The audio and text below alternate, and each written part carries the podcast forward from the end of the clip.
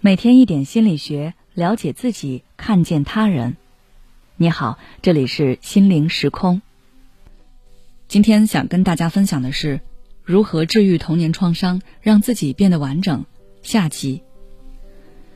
心理学家艾利克·埃里克森曾说：“从成年期开始，人除了完成自己本身的成长任务，其实还肩负着另一个巨大的使命，去补完童年缺失的品质，让自己成为一个更完整的人。”上期我跟大家说了如何判别自己是否存在童年创伤，这期我就来跟大家说说如何治愈这些创伤。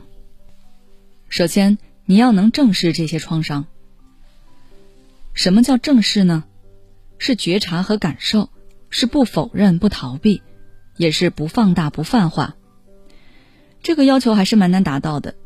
有的人是感受不到，有的人是感受到了，但是不想面对。还有的人是把自己的一切不顺全都归结于童年创伤，这都是不对的。你可以对照我们上期的分析，也可以回顾一下自己在什么情况下会出现异于他人的强烈反应，找到它，那就是你创伤的节点。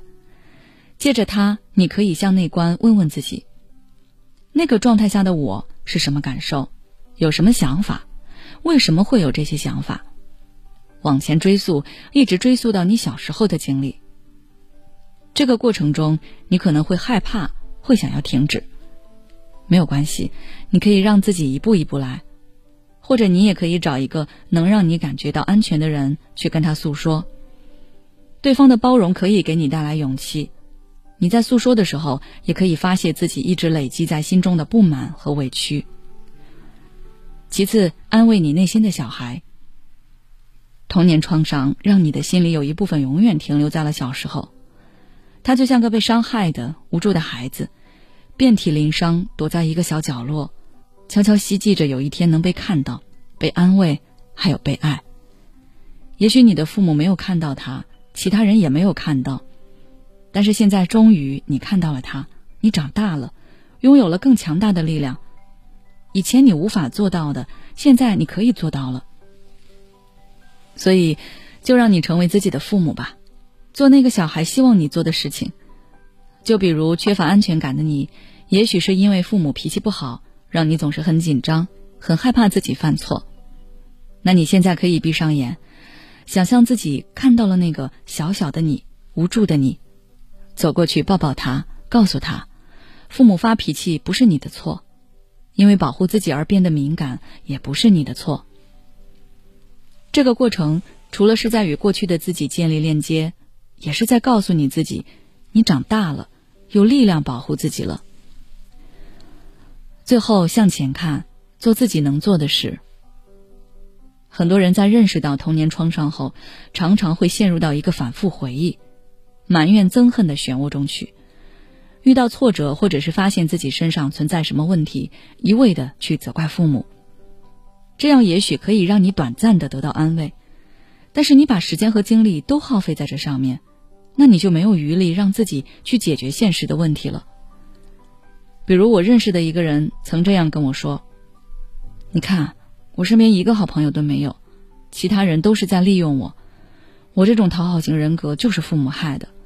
他们小时候天天忙着赚钱不顾我，我那个时候不会交朋友，只会拿零食跟其他人换，现在也是这样，职场玩不转，人际处得一塌糊涂。”我这一辈子就是被我父母给毁了。他也许说的是对的，但是他忽视了他现在是有可能去改变自己的交友模式的。总是向回看，那就没有办法向前看。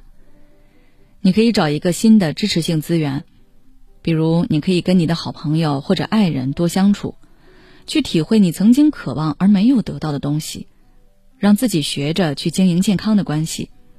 也可以选择给自己找一个爱好，来为自己增加自信心和成就感。实在不行，也可以多看看书，在书中去思考、去获得。总而言之，要去改变自己，这样你才能挣脱过去的泥沼。好了，今天的分享就到这里。如果你还想要了解更多相关内容，可以关注我们的微信公众号“心灵时空”，后台回复“爱自己”。就可以了。也许此刻的你正感到迷茫，不知道接下来的事业方向该怎么走；也许此刻的你正深陷痛苦，父母和家庭的压力都在你身上，你感觉不堪重负，身心俱疲的你应该让自己休息一下。我们组建了专业的心理救援队，也许可以帮到你。只要你关注“心灵时空”，回复“咨询”，就可以参加我们的心理咨询活动了。